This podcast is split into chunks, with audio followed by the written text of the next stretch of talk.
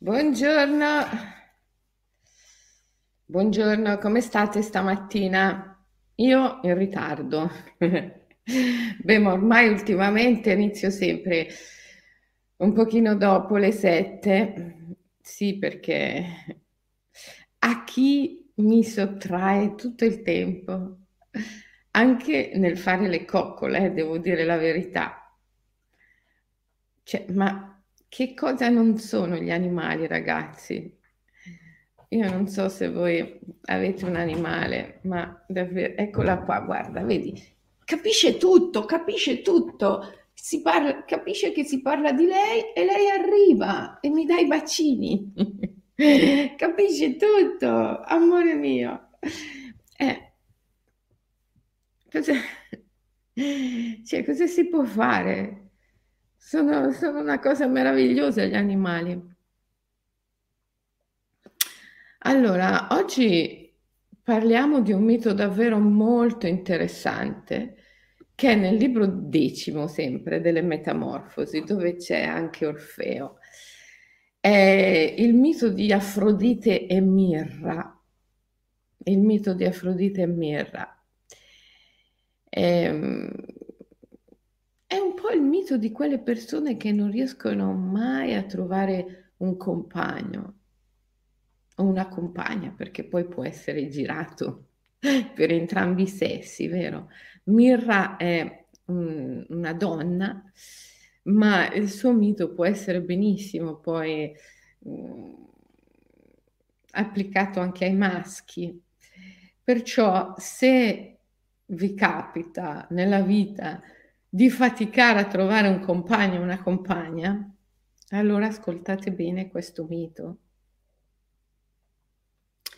Come sapete, eh, ormai ce lo siamo dette tante volte durante la lettura delle Metamorfosi, il mito rappresenta la struttura originaria della nostra psiche, del modo attraverso il quale noi vediamo la vita, il mondo, Ciascuno di noi vive mettendo sulla scena della vita un mito e è anche vero che ciascuno di noi si riscatta, si risolve, si libera quando vede il mito che sta mettendo sulla scena della vita vivendo.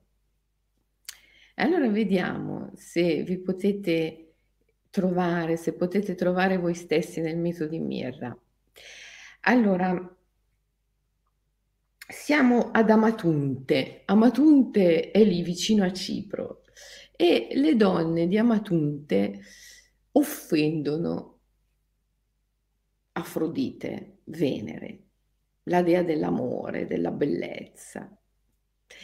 E allora Venere prima le condanna ad essere prostitute, poi le pietrifica il re di Cipro, Pigmaglione, beh, Pigmaglione vi dirà qualcosa, no? perché poi Pigmaglione, il termine Pigmaglione è entrato nel vocabolario comune e sta ad indicare qualcuno che fa da, da maestro a qualcun altro, eh, qualcuno che insegna le buone maniere, i buoni modi a qualcun altro, no? che fa di una persona magari rozza una persona estremamente elegante, piacevole. Allora si dice sei stato il mio pigmaglione, mi hai insegnato a essere raffinato, elegante, sei stato il mio maestro eh, di eleganza. E Pigmaglione infatti eh, respinge così tanto eh, questi modi di essere delle donne di Amatunte che sono prima prostitute, poi pietrificate, che offendono Afrodite, la dea, no? eh, da decidere di non mettersi mai con una donna. Preferisce stare solo piuttosto che avvicinare qualcuno che è così rozzo, da offendere la dea Afrodite, preferisce stare da solo. Se non che eh, gli ormoni, sai, le cose funzionano e quindi lui eh, prova un'attrazione sessuale fortissima per una statua bellissima in avorio di Afrodite. Si innamora perdutamente della statua di Afrodite, al punto che Afrodite, eh, Venere, decide di trasformare questa statua in un essere vivente, l'anima. E così eh, Pigmalione si accoppia con la statua che è diventata una donna. Da questa unione nasce Pafo. Pafo poi genererà Cinira. Cinira si accoppierà con Cencreide mm? e Cinira e Cencreide genereranno Mirra. Mirra è una fanciulla bellissima, ma sono tutti bellissimi, discendono da Afrodite, discendono dalla stirpe di Afrodite, per cui ti puoi immaginare, sono tutti bellissimi, elegantissimi, raffinatissimi, perché discendono da Pigmalione e da Afrodite, che di più non si può, vero? Ecco, quindi eh, anche Mirra è una bellissima ragazza, e, eh, però si dice che sua madre, Cencreide, abbia offeso di nuovo la dea Venere, dicendo che sua figlia Mirra era più bella di lei, era più bella di Afrodite. E eh, come sempre nel mito, quando qualcuno dice così, la dea si arrabbia è la hubris, la prepotenza, la tracotanza, la superbia degli uomini, la cosa che fa arrabbiare di più gli dei. Arafrodite si arrabbia e eh, chiede a suo figlio Cupido, Cupido, di scagliare una freccia e di fare innamorare perdutamente Mirra di suo padre, Cinira. Mira si innamora perdutamente di Cinira e, ehm, e siccome è suo padre, lei eh, entra in una profondissima crisi, una forte depressione che la porta a tentare di suicidarsi, di impiccarsi. La sua nutrice però la salva e, eh, e capisce, capisce che l'origine, il motivo della depressione di Mirra sta nel fatto che lei si è eh, innamorata di suo padre. E allora decide di eh, combinare le cose affinché Mirra possa unirsi a suo padre. Una sera in cui c'era una festa, ehm, Cinira era ubriaco, eh, mette eh, Mirra nel letto di Cinira e così Mirra si accoppia a suo padre, anche ripetutamente, nove, nove notti, no? per nove notti dice Ovidio, nove per Ovidio come per i i tantrici dell'Himalaya, Naropa, Milarepa, è un numero magico. Quindi questo 9 che ricorre. 9 notti, 9, 7 sono i numeri più ricorrenti, numeri magici. Ehm,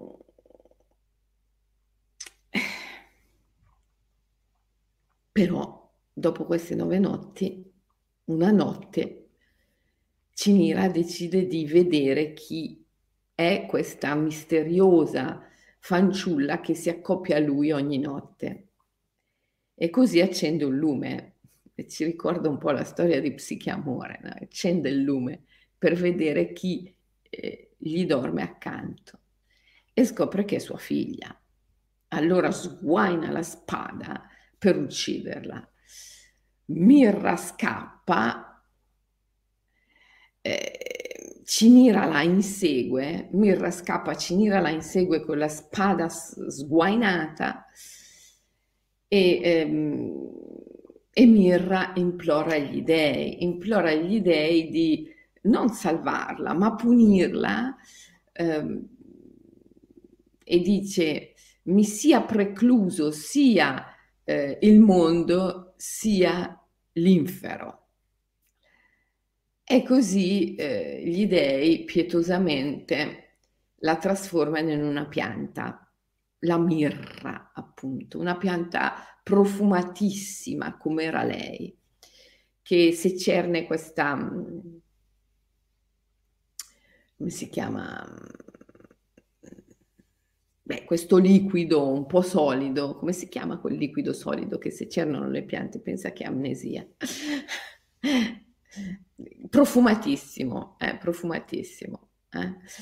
Ehm, vedere se voi me lo suggerite, no? Eh, vabbè. Ma siete sul pezzo, ragazzi, mi state seguendo. Resina, brava, resina, brava. Eh, eh, beh, uno che si chiama il sapone dei cherubini non poteva che sapere. Resina, resina, resina, sì. Esatto. Resi- la mirra si cerne questa resina, la pianta della mirra si cerne questa resina profumatissima. E, ehm,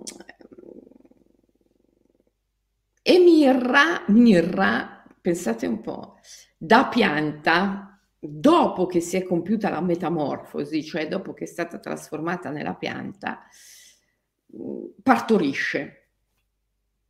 Era rimasta incinta di suo padre, Cinira e partorisce un figlio ancora più bello di tutti quelli che l'hanno preceduto e che è Adone, Adone, il famoso Adone. E qua bisognerebbe spendere tutta una, una diretta solo su Adone, perché Adone è una divinità eh, estremamente complessa, il suo mito è estremamente complesso e interessantissimo. Magari lo facciamo domani, stiamo su Adone, adesso stiamo su Merra e su Afrodite. Insomma, Adone è bellissimo perché è, è discendente di Afrodite e non solo, Afrodite stessa si innamorerà di lui e si accoppierà con lui. Insomma, una storia lunghissima di generazione in generazione per dirci che alla fine Afrodite si accoppia con la sua stessa immagine, con una sua creazione, qualcosa che lei stessa ha prodotto, cioè si accoppia con se stessa in fondo. Adone è un suo discendente, no? è la sua stessa stirpe. Ehm, e che cosa ci vuole dire Ovidio? Cioè, se dovessimo pensare e lo pensiamo, eh, che Ovidio è un iniziato, uno sciamano iniziato ai misteri orfici, eh, che il poeta e lo sciamano sono due facce della stessa medaglia, due aspetti della stessa realtà. Allora potremmo arrivare a pensare che Ovidio ci stia dicendo che l'anima gemella Adone diviene l'anima gemella di Afrodite. L'anima gemella la trovi solo quando tu riesci a manifestare tutte quelle caratteristiche che ti piacciono, che vorresti che il tuo partner avesse. Quindi la cosa che noi dobbiamo fare per trovare l'anima gemella, come scrivo nel mio libro Anima gemella, hai letto quel libro? È pieno anche di esercizi importanti per trovare l'anima gemella, che poi L'anima gemella, come dico sempre nel libro, ha tre aspetti e non è solo il partner, il compagno o la compagna, ma è anche il lavoro gemellare, il lavoro che fa proprio per te. E poi è anche il cammino spirituale gemellare, quel cammino che fa proprio per te. Quindi per trovare questa entità che puoi chiamare il mio partner gemello, devi riuscire a manifestare tu per primo quelle doti, quelle qualità, quelle caratteristiche che vuoi trovare nel tuo partner. E questa è la storia di Afrodite, che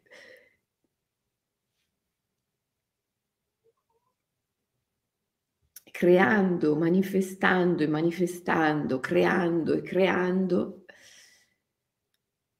arriva a manifestare Adone, che poi è la sua anima gemella, colui con cui lei si accoppia e di cui lei si innamora perdutamente, ma è una sua creazione, una sua manifestazione, una sua proiezione. Cioè Afrodite, che è la dea dell'amore, colei che ti insegna l'amore, ti sta dicendo che l'anima gemella, la tua anima gemella, è sempre il tuo specchio, è sempre la tua proiezione. E quindi per trovarla, innanzitutto devi manifestare in te stesso quelle doti, quelle caratteristiche, quelle capacità, quelle condizioni che vuoi trovare nell'altro. E, ehm, e, questo è un aspetto del mito di Afrodite Mirra legato ad Afrodite. Poi c'è l'altro aspetto del mito legato a Mirra. Mirra invece non trova l'anima gemella. Ma perché? Perché è perdutamente innamorata del padre è vittima di un incantesimo e quindi è assolutamente ipnotizzata da questa figura paterna. E così non trova il suo compagno, non trova la sua compagna eh, ideale, l'amore. Ma a quanti succede questo? Tantissimi, tantissimi. Ci sono tantissime persone che faticano a trovare l'anima gemella, il compagno, la compagna, perché per qualche ragione la loro psiche è rimasta fissata, ipnotizzata dalla relazione col genitore. E quindi gli altri non vanno mai bene. Il compagno che trovi non va mai bene. La compagna che trovi non va mai bene. Perché? Eh, perché se lo confronti col tuo genitore non è mai all'altezza. Per forza, perché c'è una parte della tua psiche che è perdutamente innamorata di questo genitore ed è rimasta fissata lì a questo innamoramento. Per cui, eh, per quanto bello, bravo, buono, stupendo sia l'uomo o la donna che incontri, non sarà mai all'altezza del tuo genitore. E quindi non andrà mai bene, non sarà mai quello giusto. E questa è la vicenda di Mirra, che è vittima di questo incantesimo. È una sorta di, di espiazione che lei deve compiere, perché lei o sua madre, Cencreide, in alcuni, alcuni autori attribuiscono questo a Cencreide, alcuni a Mirra stessa, comunque una delle due avrebbe detto che Mirra era più bella di Venere. E quindi ha peccato di hubris, di superbia. Mm. Ehm,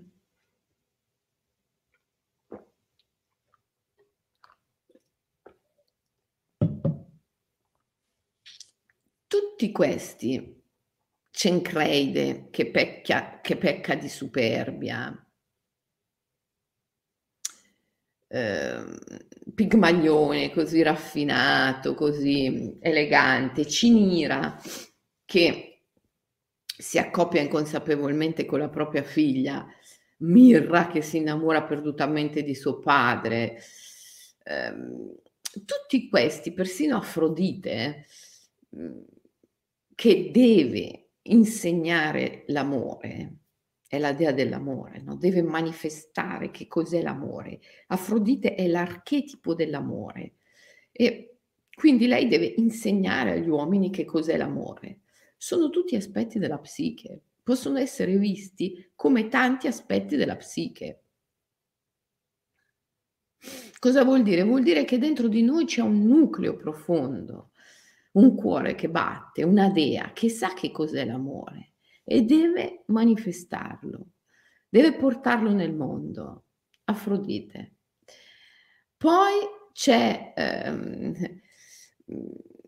c'è un aspetto della psiche che invece ehm, pecca di superbia, è colpevole, il senso della colpa, dell'errore. Eh? Queste donne di Amatunte che offendono Venere e diventano prostitute e poi pietre, e Cencreide, la mamma di Mirra, che offende Mirra, che offende Venere, scusate, pecca di superbia, offende Venere.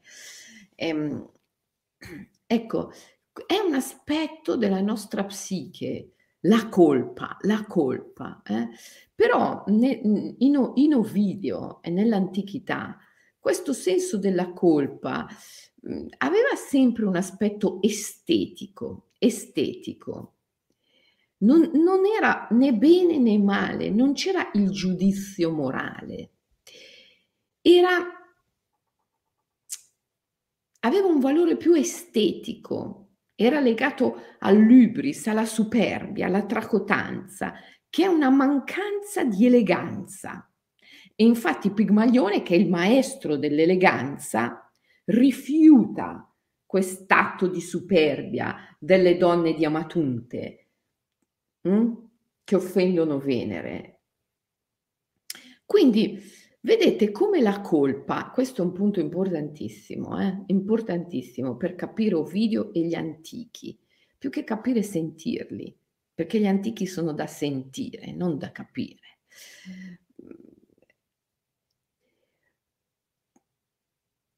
La colpa, il peccato, il peccato presso gli antichi ha sempre un aspetto estetico, è un'offesa verso la bellezza, Venere, è un'offesa all'eleganza, è un atto di tracotanza, di prepotenza, di superbia, che non è elegante. È solo dopo con, con le religioni abramitiche che il peccato diventa qualcosa che ha a che fare con il bene e con il male. Nelle metamorfosi di Ovidio il senso del bene e del male non c'è mai, mai. C'è una continua costante trasformazione, una continua costante metamorfosi che non va mai né verso il meglio né verso il peggio, non è mai né bene né male, ma è semplicemente una continua costante mutazione, trasformazione. E l'obiettivo è esprimere la bellezza, cioè la poesia. Non c'è mai, mai il senso del bene e del male. Questo viene dopo, con le religioni abramitiche, dove il senso del peccato acquista questa connotazione di bene e di male.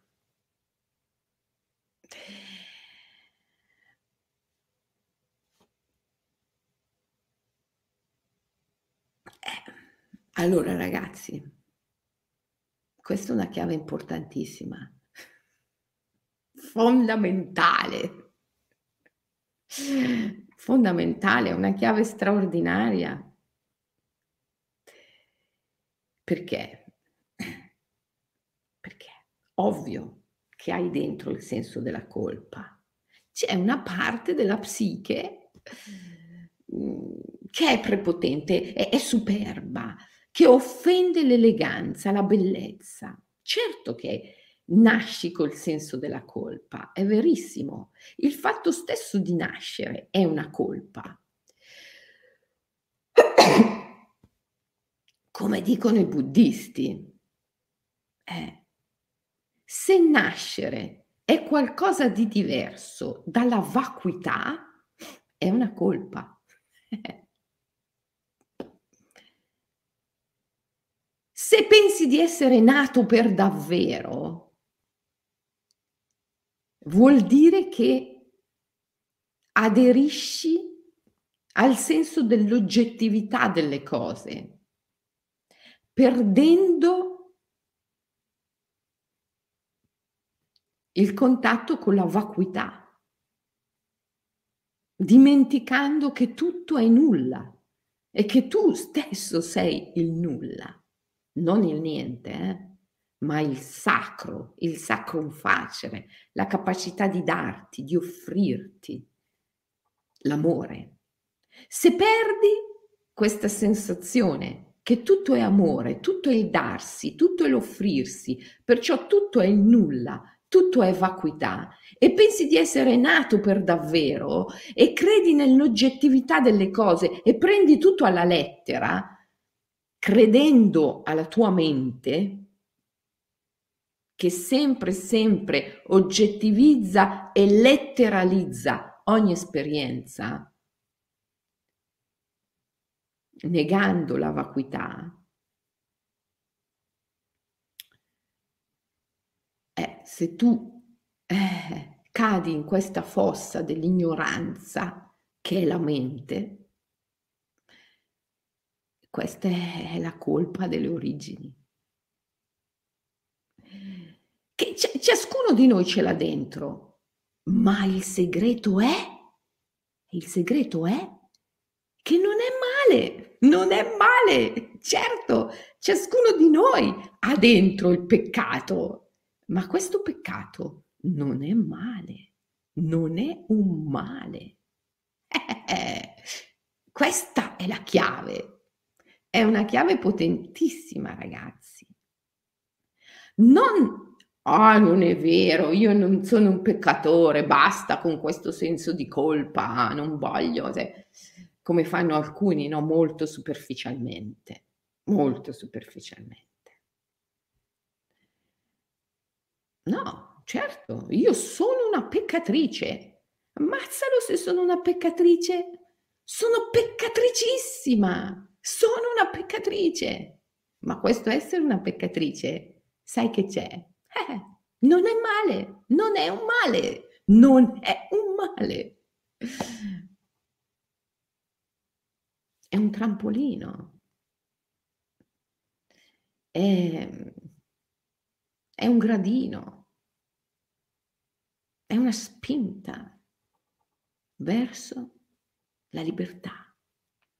È una condizione sine qua non per raggiungere la libertà.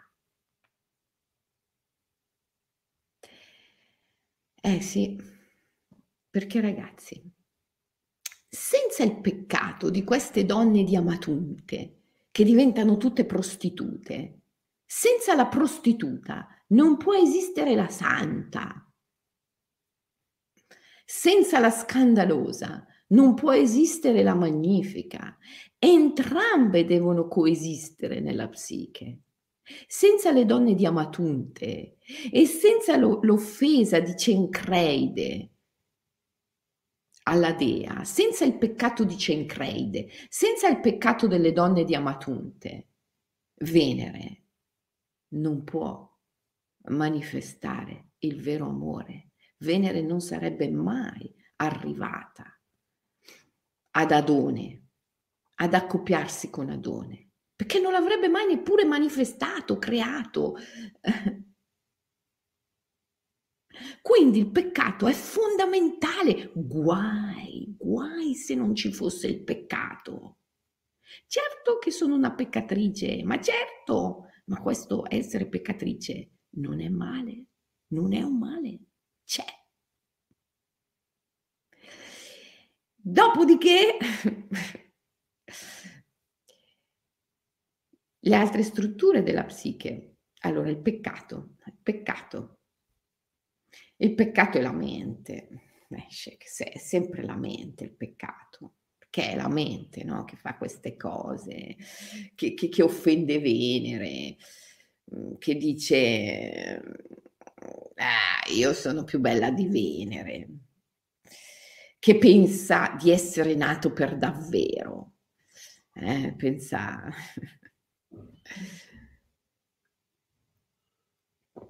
prende tutto alla lettera, prende tutto alla lettera. Sono nato, sì, ma è un sogno. No, sei nato per davvero, eh, lo prende alla lettera. E allora, eh, morirai, per davvero. E lì la paura, l'angoscia, l'ansia. Ma è un simbolo, è un simbolo. Non prenderlo alla lettera, morirai, sì, ma mica che devi prenderlo alla lettera, non è mica oggettivo, no? la mente lo prende alla lettera e ti rovina tutta la festa della vita, eh, per forza. Questa è la peccatrice. C'è, ma non è male, non è male. Ci deve essere, perché se non c'è la prostituta non può esserci la santa, se non c'è questo peccato di hubris, di tracotanza, no? per cui pensi di essere nato per davvero, pensi di essere reale sul serio, ti prendi alla lettera e quindi poi dovrai pure morire sul serio. Se non c'è questo peccato, se non c'è tutto questo, come fai a raggiungere la libertà e il vero amore? Non è possibile. Quindi la peccatrice è fondamentale. Il peccato è una colpa verso la bellezza, l'armonia, l'equilibrio. No? Quando tu letteralizzi qualcosa, quando tu oggettivizzi qualcosa, sciupi la bellezza, che è il sacro, che è il darsi, che è evanescenza, che è impermanenza, che è vacuità. La bellezza è nella vacuità, la bellezza è vacuità, perché è il darsi, è eleganza, è l'amore, è l'offrirsi, è l'evanescenza, è l'impermanenza di tutte le cose. Un fiore è bello perché è evanescente. Se prendi un fiore di plastica che non finisce mai, non, mai, non sarà mai bello come un fiore vero. Eh. Quindi la bellezza è proprio nell'evanescenza.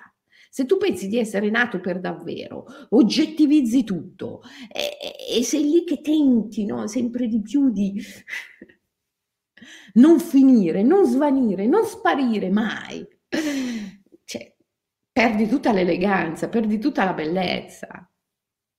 questo è il peccato.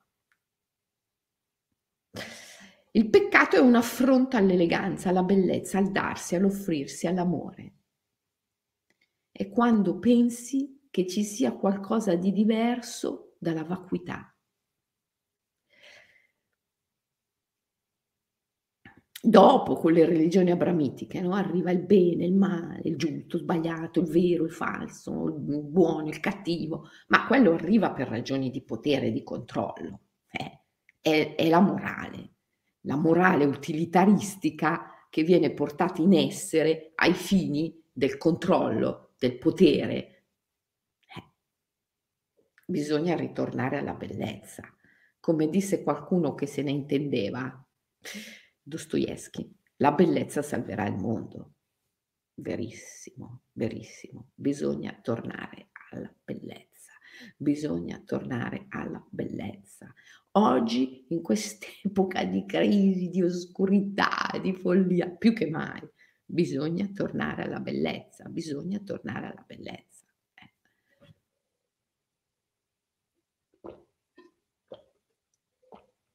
Le strade non sono mai solo due, le strade sono tre. Le persone pensano che siano due perché non vedono la terza strada. Questo è un problema. Questo è il problema. C'è sempre la terza strada, che è invisibile agli occhi comuni. Due, le persone vedono solo due strade, no? sempre solo due strade, come adesso. Vaccino o non vaccino? È pass o no pass? C'è la terza strada, la terza strada, la bellezza. Vaccino o non vaccino? Bellezza.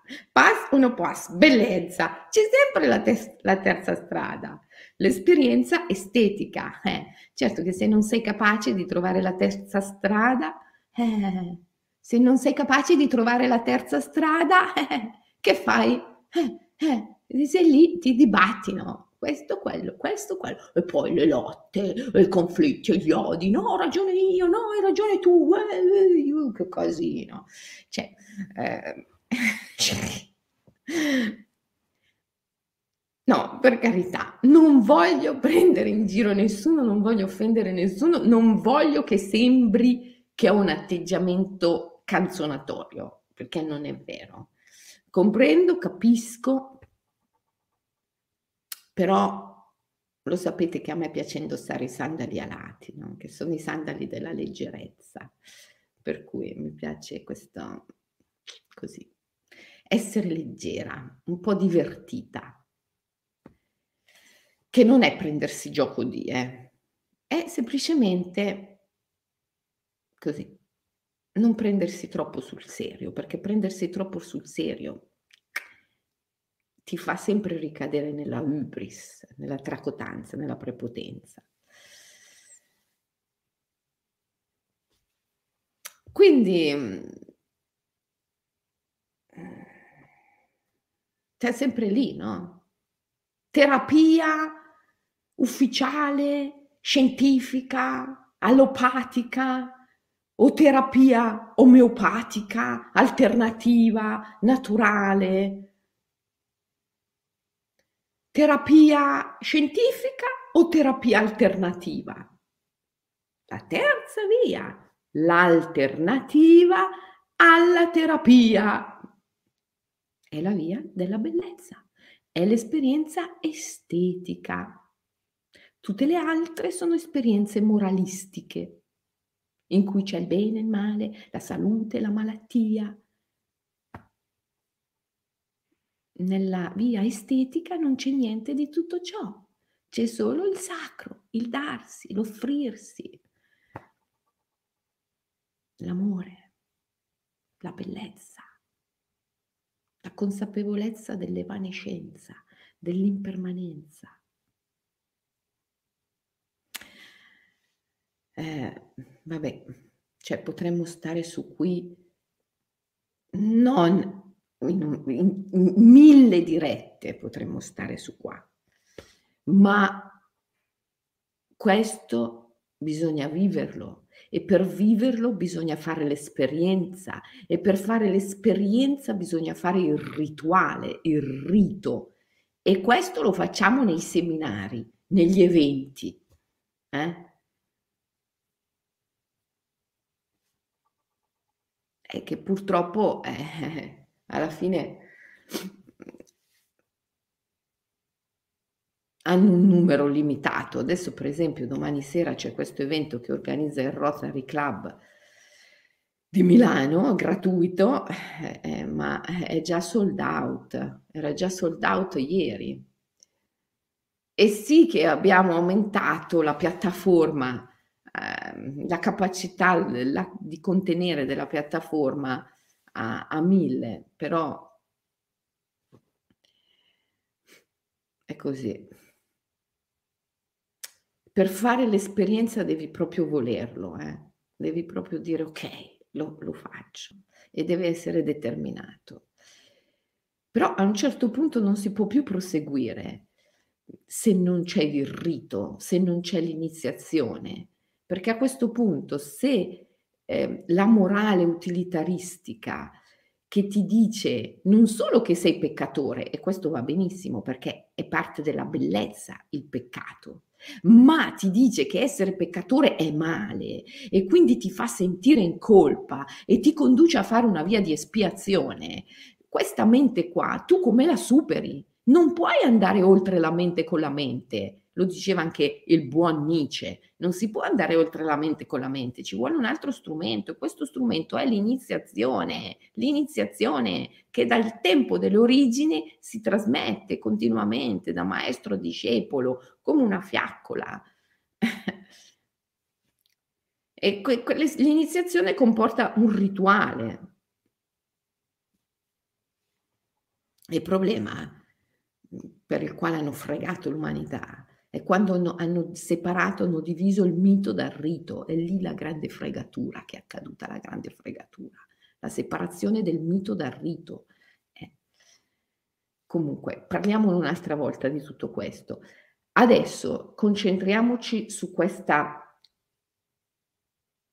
storia. Eh. Allora, Afrodite per manifestare l'amore ha bisogno del peccato. Senza la prostituta non esiste la santa. E di qui le donne di Amatunte, che peccano, le peccatrici. È un aspetto della nostra psiche che ragazzi e ragazze dobbiamo assolutamente rivalutare. Una, la peccatrice, il peccatore, è un aspetto della psiche che dobbiamo assolutamente rivalutare. Ok?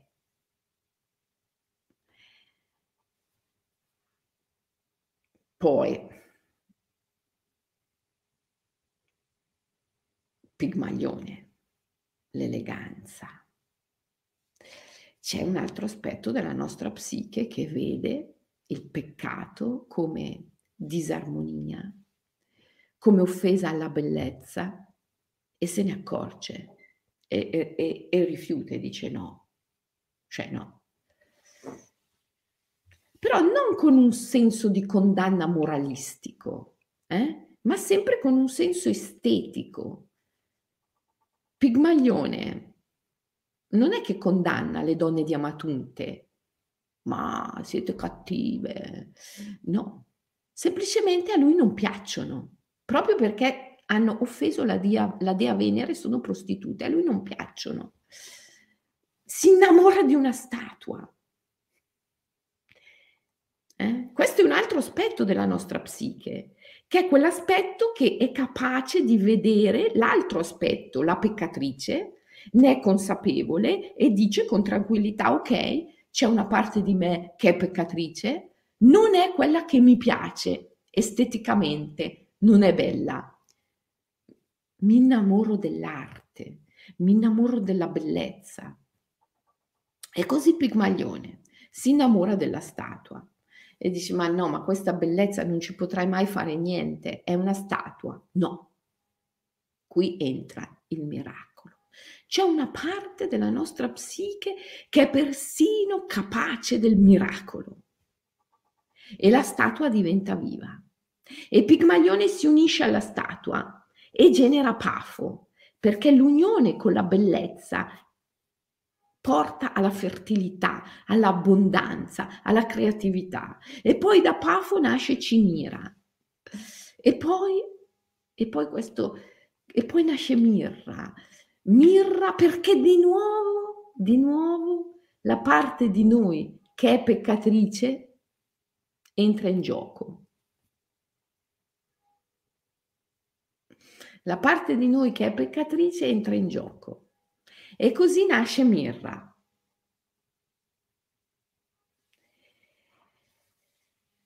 che si innamora perdutamente di suo padre. E anche questo non è male. Va solo riconosciuto. Va solo riconosciuto. Anche questo non è male sei fissato con il tuo genitore, tua madre, tuo padre, sei perdutamente innamorato del tuo genitore e non trovi uno straccio di compagno o di compagna che ti vada bene. Ok? Non è male, non è male. Non è male. C'è, c'è un rito nello yoga sciamanico. Lo praticava la grande Magig Labrong, una maestra tantrica dell'anno 1000-1100. È la danza sul fallo paterno e sul ventre materno, che poi è la vulva. La danza sul fallo paterno e sulla vulva materna. Cos'è? Non te lo posso dire. Eh, ragazzi, c'è, c'è un limite è un rituale iniziatico, eh, te lo posso dire, che ti devo dire? Vieni, vieni a, a fare i, i, i, rituali, i seminari, così non si può. Eh. perché l'iniziazione deve avere la sua segretezza, altrimenti si sciupa. Però anche qui innamorarsi, essere innamorati e rapiti dal proprio genitore e non trovare un compagno o una compagna non è male, fin tanto che tu lo vivi come un male, fin tanto che sei vittima di questo, rimarrai sempre lì, sempre lì. Devi riuscire a vedere questo e a liberarlo da ogni senso del bene e del male. Questo è il primo passo. E il secondo passo è il rituale liberatorio. E finalmente arrivi al vero amore quando tu stesso riesci a manifestare quelle doti, quelle qualità, quelle caratteristiche che vuoi trovare nel tuo partner, nell'anima gemella, allora la trovi e così finalmente nasce Adone. Ma nasce da, dalla genia di Venere, cioè Venere è la progenitrice di Adone e quindi Adone è un suo prodotto Cosa vuol dire? Che Venere ha creato, ha manifestato quelle qualità, quelle doti, quelle caratteristiche che voleva trovare nel suo partner ideale e alla fine l'ha trovato. Allora ragazzi, penso con questo mito di avervi dato una chiave importantissima. Il peccato è dentro di voi, il tradimento della bellezza è dentro di voi. Il senso estetico di Pigmaglione è dentro di voi. L'innamoramento, il rapimento da parte di un genitore è dentro di voi. La bellezza è dentro di voi. La magia, il miracolo è dentro di voi. Tutto questo è dentro di voi, ma non è male e non è bene è il cammino, è il viaggio. Se non c'è il peccato, il viaggio non ha inizio, perciò il peccato c'è, ma non è male. Se non c'è il senso estetico, la bellezza, l'eleganza, il viaggio non può continuare, ma questo c'è dentro di te. E non è bene, non è male, semplicemente c'è. C'è. Se non c'è questo innamoramento per il genitore, il viaggio non continua, questo innamoramento c'è. Ma non bisogna filtrare la psiche che è anima, non bisogna filtrare l'anima attraverso le categorie diagnostiche. Certo che c'è l'innamoramento per il genitore, ma se filtri l'anima attraverso le categorie diagnostiche e dici è malattia, eh, allora il viaggio si ferma. Allora il viaggio si ferma. Il viaggio sempre si ferma quando interviene la morale, perché il viaggio è il viaggio della bellezza e quando interviene la morale il viaggio si blocca e quando il viaggio si blocca tu ristagni e se ristagni soffri. Bisogna riprendere il viaggio. E riprendere il viaggio significa andare al di là del bene e del male e ritrovare la bellezza. La bellezza salverà il mondo. Forse per il mondo è troppo tardi. Per il mondo è sempre troppo tardi. Ma tu, tu ce la puoi sempre fare. La bellezza ti salverà. Su questo non c'è ombra di dubbio. Ti saluto. Ah, l'OMI, l'OMI di oggi, One Minute Immersion. L'OMI di oggi. Ancora una volta, stiamo sul senso della colpa. Anche oggi stiamo sul senso della colpa. Chiudiamo gli occhi per un minuto, cerchiamo di essere consapevoli delle nostre colpe e semplicemente ci diciamo non è male è ciò che consente il viaggio, è il mezzo, è lo strumento del viaggio.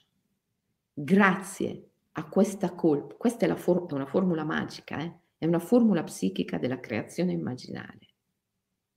Grazie a questa colpa, e la chiami per nome, grazie a questa colpa che porto in me con molto amore, io compirò il viaggio e arriverò alla meta.